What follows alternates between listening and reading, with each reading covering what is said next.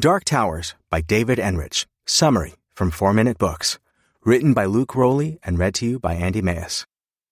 One sentence summary. Dark Towers dives into the dirty inner workings and the rise and fall of Deutsche Bank, which contributed to many notable but not always beneficial events of the past 150 years, including the American railroad system, the Nazi regime, funding Russian oligarchs, and even the election of Donald Trump. Favorite quote from the author.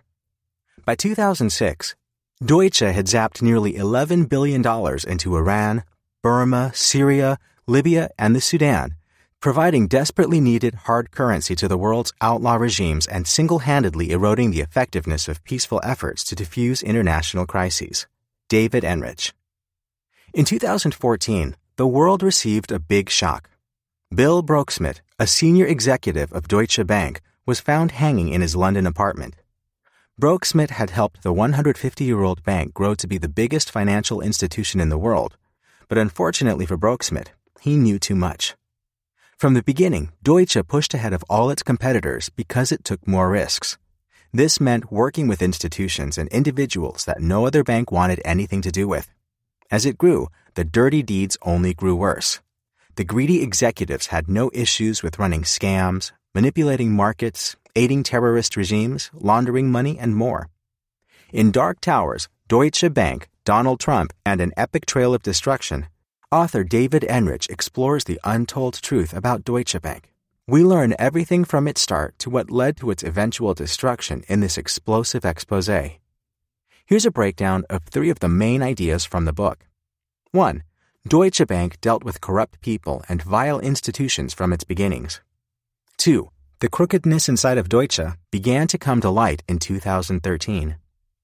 3. Trump became president of the U.S. with the help of loans from Deutsche. Let's dive right in and get learning. Lesson 1. Corrupt people and vile institutions were the main clients for Deutsche Bank in its early stages.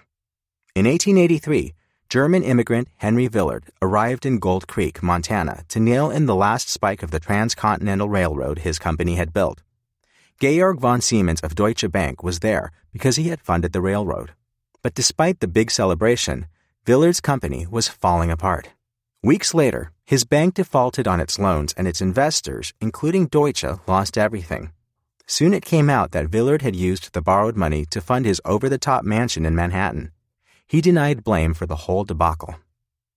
Later in Germany, Villard again became acquainted with Siemens, and oddly enough, Siemens decided to do business with him again. He funded more United States railroad networks, but soon the companies under Villard went bankrupt again. Predictably, Villard again ducked the blame. Despite the shady characters Deutsche did business with, it continued to grow. It benefited immensely from European industrialization, and by 1913, it was the sixth largest bank worldwide. In 1933, when Hitler came to power, Deutsche Bank was the main financier for the regime, the bank was in charge of converting the gold stolen from victims of the Holocaust and turning them into cash.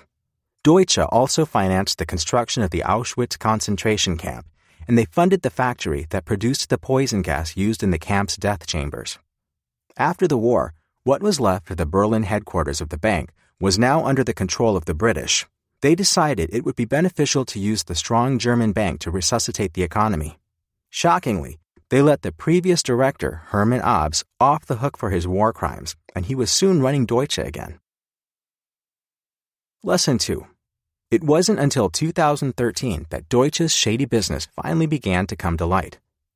It took a long time, but in 2013, regulators started to catch on to just how much shady business was going on behind Deutsche's closed doors. Just in the first half of 2013, Deutsche fielded around 5,000 requests for information. Soon, a British investigator brought a case against Deutsche for tax fraud. Instead of stopping the illegal actions, Deutsche moved on to Germany. By the time the Germans forced them to stop, they had already swindled both governments out of almost $250 million. Regulators were done merely slapping the wrists of big banks who barely seemed to notice, so they got tough and started giving fines up into the billions. Meanwhile, Deutsche executive Bill Broeksmit started trying to stop the criminal activity of the bank but no one wanted to listen. In 2009, Broeksmit had confronted Troy Dixon, a young New York trader, over the risky trades he was involved in. Soon he was the laughingstock of Dixon's whole team. In the end, Dixon's deals cost Deutsche upward of $500 million and put regulators on their trail.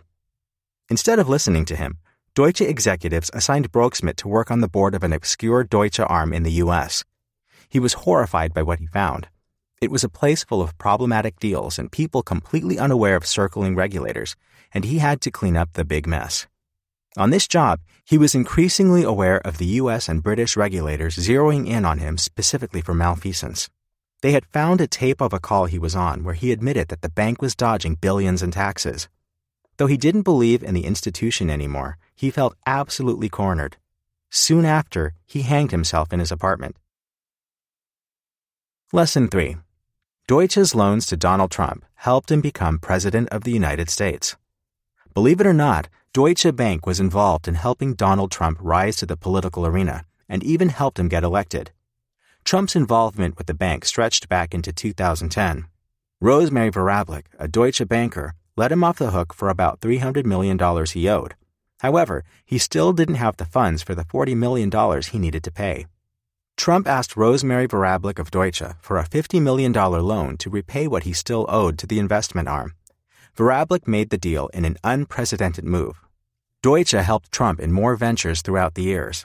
They helped him do everything, from purchasing his Miami golf course to the leasing of a historic building in Washington, D.C. that would later become the International Trump Hotel. Deutsche gave extremely low interest rates to Trump and all of his family. The bank continued to support Trump throughout the campaign financially. When he needed more money for his campaign, he asked Vrablic if he could take out yet another loan from Deutsche and refinance his golf course in Miami. She agreed. By the time he was president, Deutsche executives were shocked to find that the U.S. president owed them a whopping $350 million. Eventually, they blamed the bank's outdated technology, compartmentalized departments, and corrupt Americans. But the biggest problem was that it had become a huge conflict of interest. The U.S. president owed a foreign bank hundreds of millions, and he now held a huge amount of power over the bank. If he defaulted, the bank would be forced to choose between seizing the president's assets or writing off a massive unwanted personal donation. Both of these choices would make the bank look bad. Dark Towers Review This is just awful. Big banks are awful, and I wish they didn't exist. Dark Towers was interesting for sure, but I can't really do anything to change what it's taught me about, so I'll do the best I can and take care of the people around me. Who would I recommend the Dark Tower summary to? The 54 year old who works for a big bank. The 33 year old that wonders how deep the corruption in our world goes. And anyone who thinks that the United States is anything other than an oligarchy.